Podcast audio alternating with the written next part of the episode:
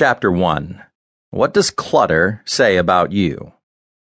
Synopsis Each area of your house furnishes you with a unique sort of comfort. Comfort and clutter can't coexist.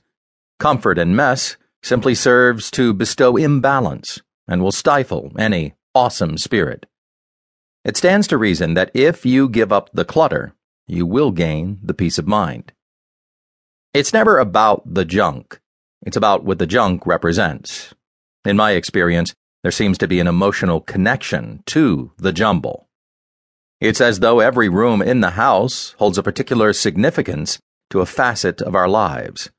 People alter their lives for the better after uncovering the emotional link to their jumble. What could be behind it? The kitchen area. Your kitchen is regarded as the core of your house, and for a good reason. Here you're sustained and provided for, even if you're dining on something nuked in the microwave rather than a homemade meal lovingly made by mother. An untidy and cluttered up kitchen makes it hard to nourish yourself and others, both physically and emotionally. Neatening and decluttering your kitchen will open up space for you to get the support and comfort that you want in life the living and dining room area. These are particular places where you socialize with people. Here you network with the world when being at home by watching the television set, reading the newspaper, or discussing current events over dinner. Jumble might turn these otherwise social places into dens of isolation, especially if the mess is so distasteful that it's been a while since you've invited people over.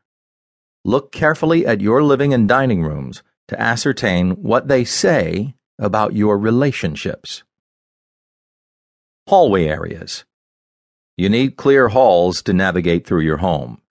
Your jumble in your halls prevents all important connections between different regions of your home and your life.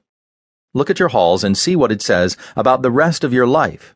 Do they contain great lighting? And are they easily navigable? Or do they stimulate confusion and trip you up.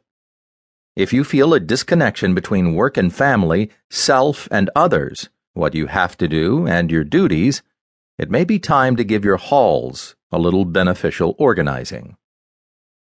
The bathroom areas.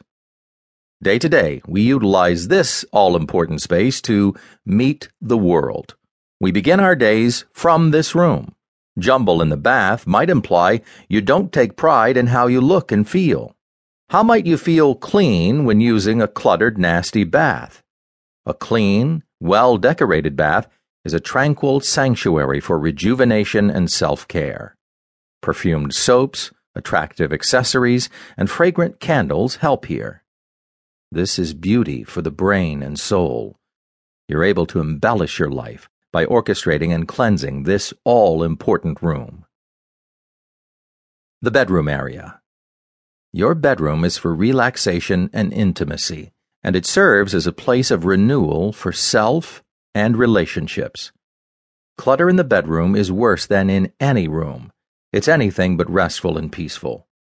If you're feeling wired and tired, producing order out of bedlam in this most personal place will help you loosen up and let go of the stresses of the day. Then you'll get an awesome night's sleep, or enjoy a little special time with your mate. Closet areas. Closets are everything buried, unidentified, or unrecognized. If we fill up our closets with jumble, we rein in our power to be intuitive and insightful.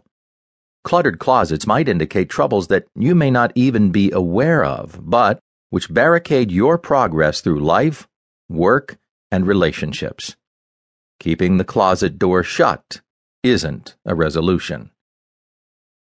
Stop thinking of decluttering as a chore and set about considering it as one of the best self reformation exercises available to you.